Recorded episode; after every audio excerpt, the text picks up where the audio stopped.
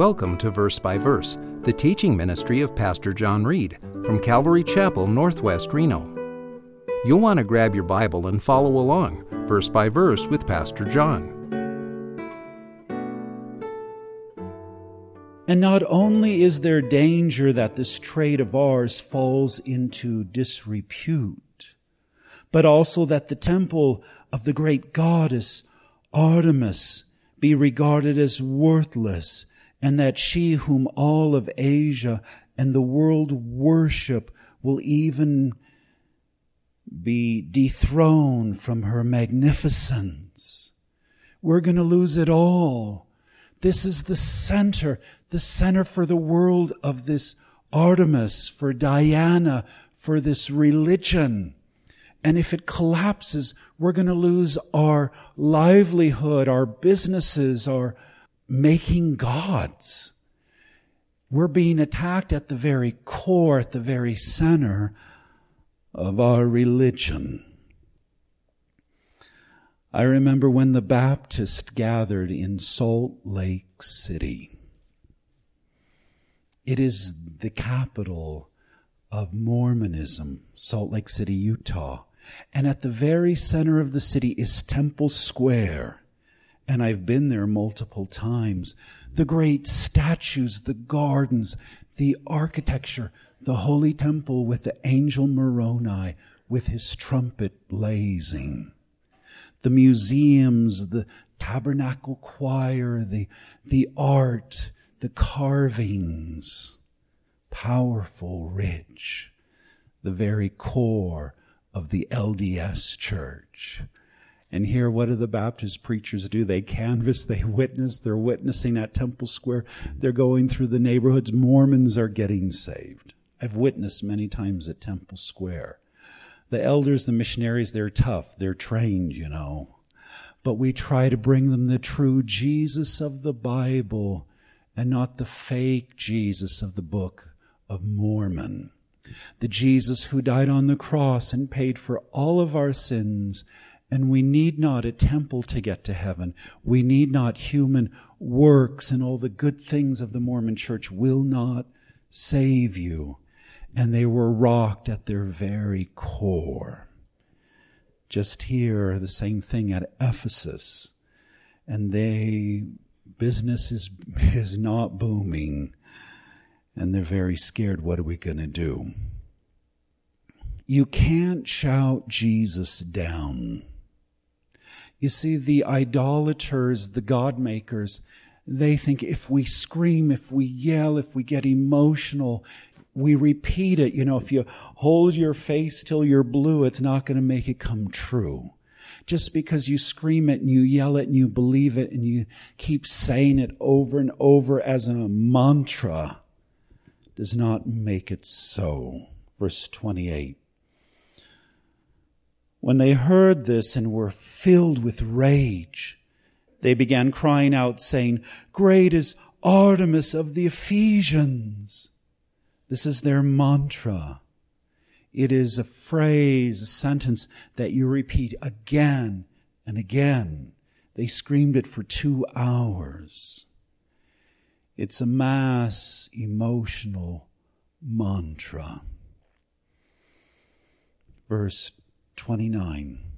The city was filled with the confusion and they rushed with one accord into the theater, dragging along Gaius and Aristarchus, Paul's traveling companions from Macedonia.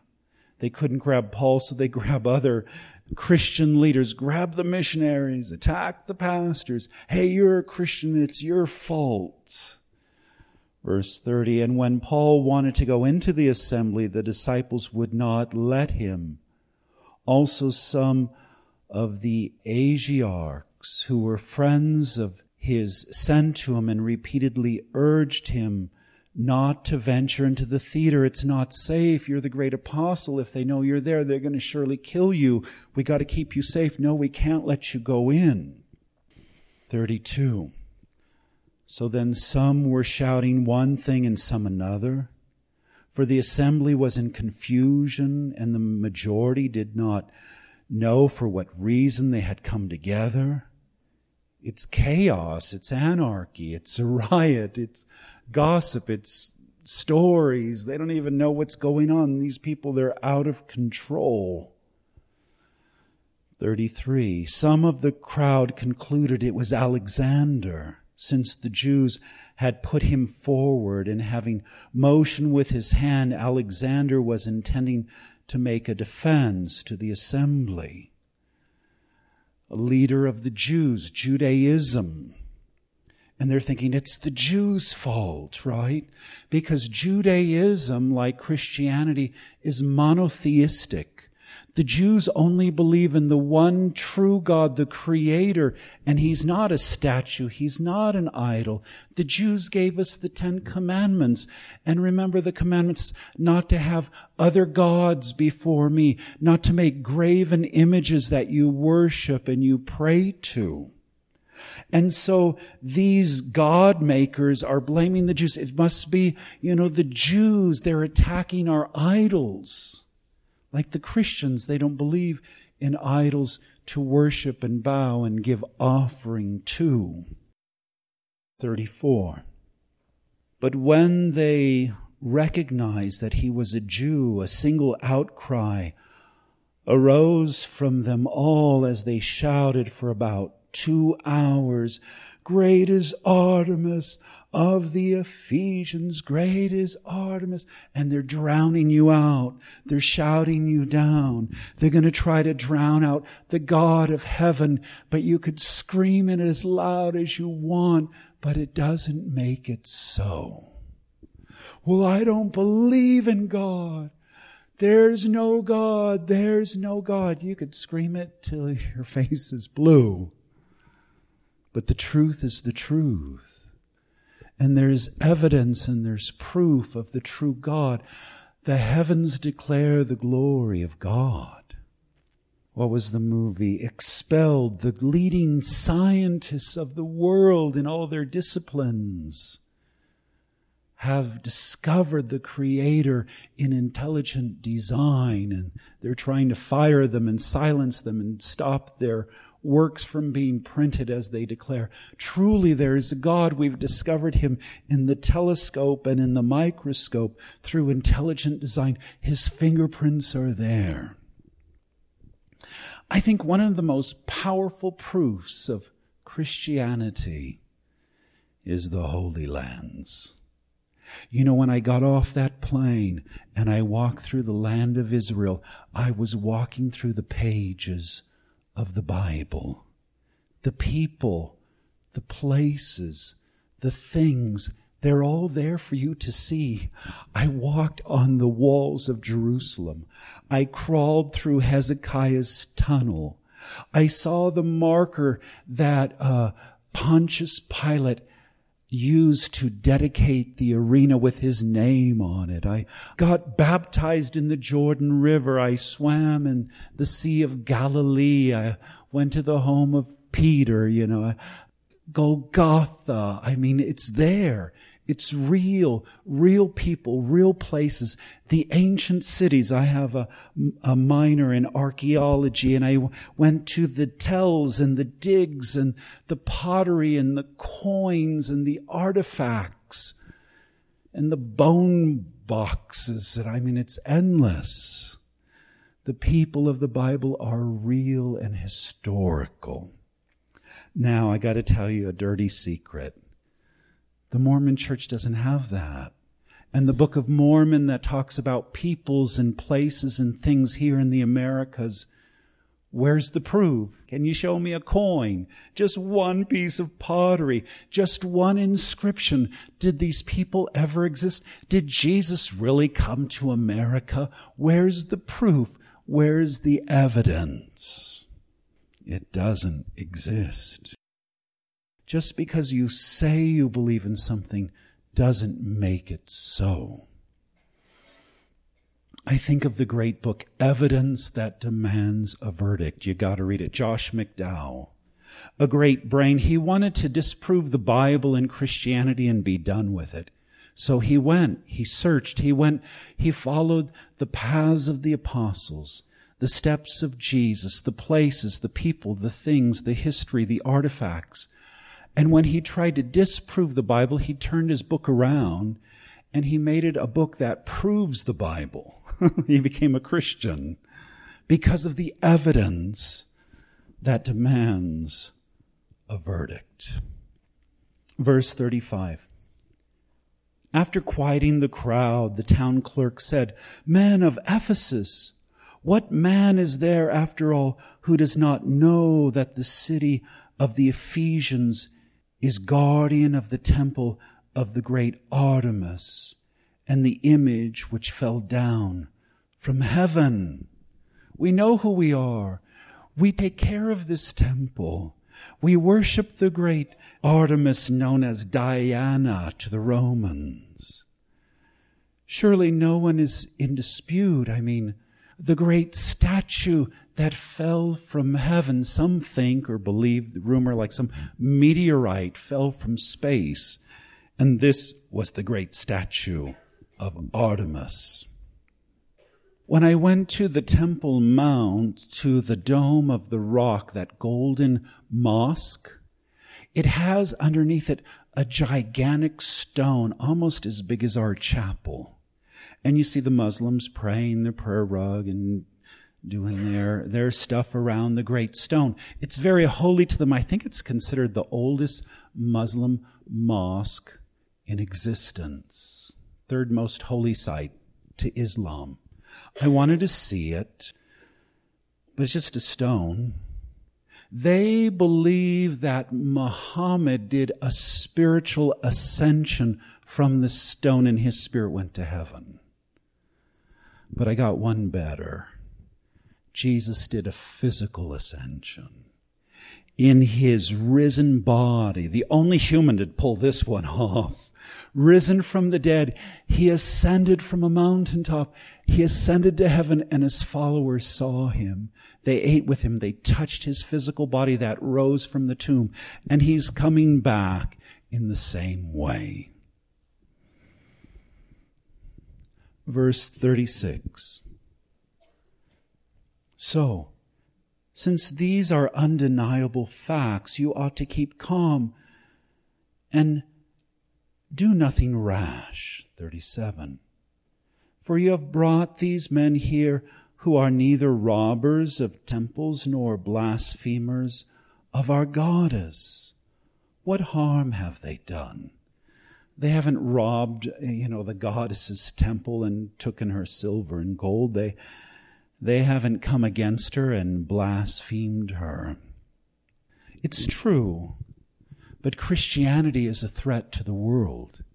Christianity is a threat to all the religions and all the false gods, all the statues and idols that are not real. They have ears, but they can't hear you. They have mouths, but you cannot, they can't speak. And you could pray to them and put your offering before them, but they will not answer. They don't have the power. And Christianity will unmask all the false gods of this world. Can I tell you, Jesus is coming back. And in his second coming, all the world religions will be done away with. And there will only be one God standing, the Lord Jesus Christ. And he will sit on his glorious throne here on earth. All the nations, all the people will worship him and the false gods will be done away with. So Christianity is a threat to business as usual. 38. So then, if Demetrius and the craftsmen who are with him have a complaint against any man, the courts are in session and proconsuls are available. Let them bring charges against one another. You know, we're a land of law and order. You know, we're civilized people. We're, we're not going to have anarchy. We're not going to have riots. We're not going to have mob rule. We have judges. We have counsel, lawyers. You men know to take care of this the right way. You need to calm down and go through the courts. 39. But if you want anything beyond this, it shall be settled in the lawful assembly. For indeed, we are in danger of being accused of a riot in connection with today's events, since there is no real cause for it. And in this connection, we will be unable to account for this disorderly gathering. 41. After saying this, he dismissed the assembly. It's a mantra, an expression they say over and over again. Great is Diana, Artemis of the Ephesians. The Moonies, the Unification Church, uses this. They, being a cult, they kind of brainwash their members with deprivation, lack of sleep, and a lot of sugar, and the diet, and the programming and stuff, very sophisticated. And sometimes you look in the Moonies and their eyes are very glassy, and it's like they're not all there. And when I've witnessed to Moonies, they tune out and they do a mantra a thing that they either say with their lips or in their head, and it's a, a phrase they say over and over and over, and it's their way to block you out. So they won't hear about Jesus. They won't hear the truth. It's a wall of mantras. It is the church versus vices. Christianity is at war. Christianity is a threat to businesses. We do want to empty the casinos, the bars, the brothels, the strip clubs, the bookstores, the cults, the false religions. We want to fill the churches that believe in Jesus and the Bible. And Christianity is bad for businesses of vices, businesses that promote sin work together for Christ. Join the church. Work with God's people. Chapter 20, verse 1. After the uproar had ceased, Paul sent for the disciples, and when he had exhorted them and taken his leave of them, he left to go to Macedonia. Exhorting, lifting up, encouraging. I believe the purpose of our church is to exhort, to build you up. Are you down? Are you discouraged? Can I pray for you? Can I help? Can I give you a word? How can I encourage you? The world wants to pull you down. The church wants to pull you up. Satan wants to pull you to the pit. Jesus wants to lift you to heaven. We should encourage one another, give love and grace and mercy.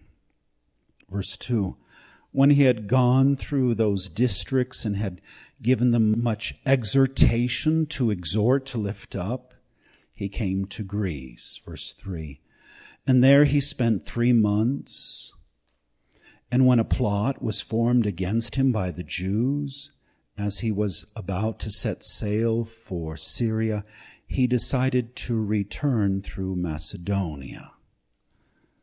There's always a trap, always a trick. When you stand for Christ, when you're a leader, when you're promoting a ministry, uh, giving the gospel, Satan sets a trap for you to mess you up, to, to get you, to destroy you. Do you see they're going after our great apostle and missionary? Sometimes you gotta hit the road, get out of town. But you see God is sending the setting the agenda. The Holy Spirit's, you're going to go here. Here's the timing. Go to this city. Go to these people. Keep moving. And verse 4, we have the list of Paul's friends and companions, the various people that are helping him in ministry. You're not alone. Don't try to do ministry by yourself. Join the team. Join the ministry. Join the church and work together. May the churches of Jesus work together in promoting Christ. Verse 5.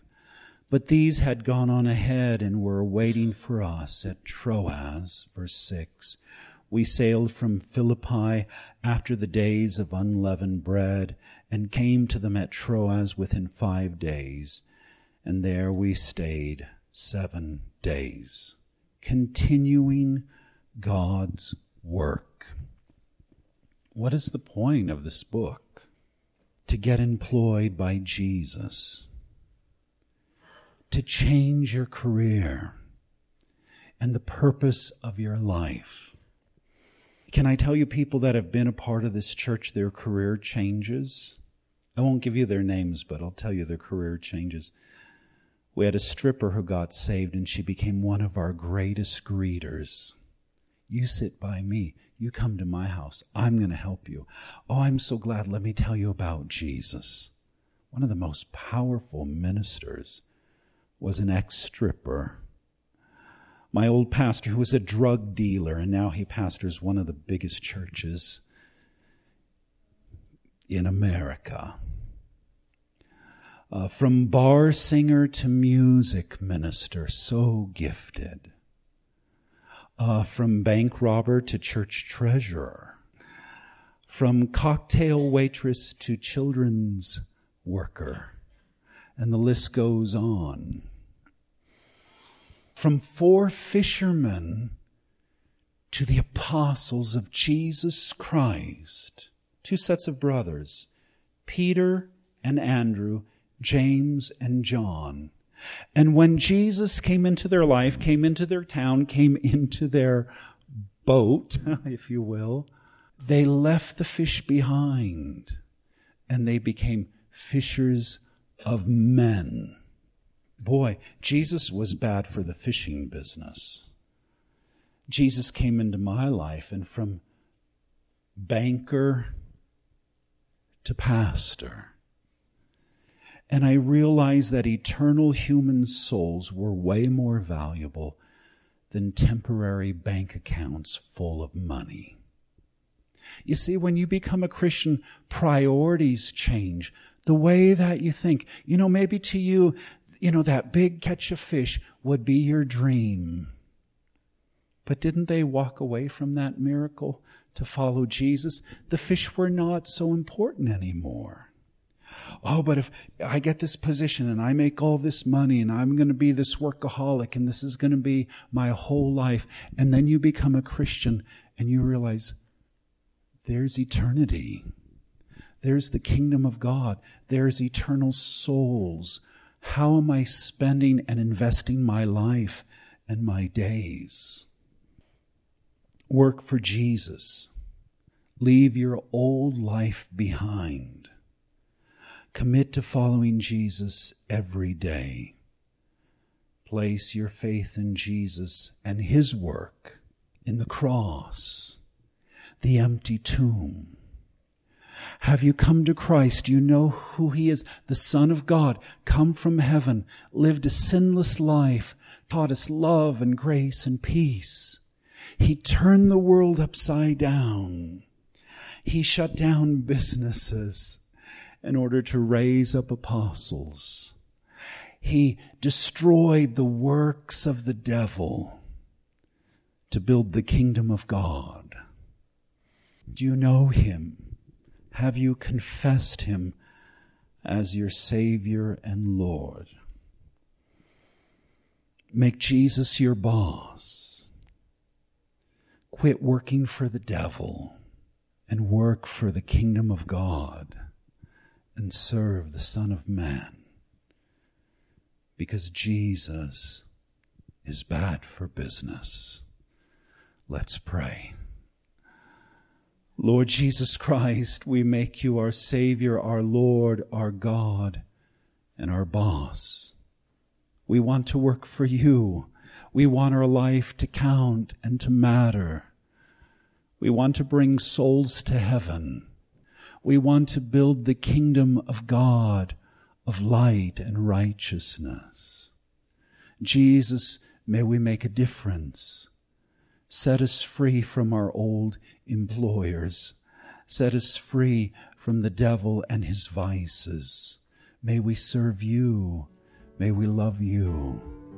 For we pray in Jesus' name. Amen.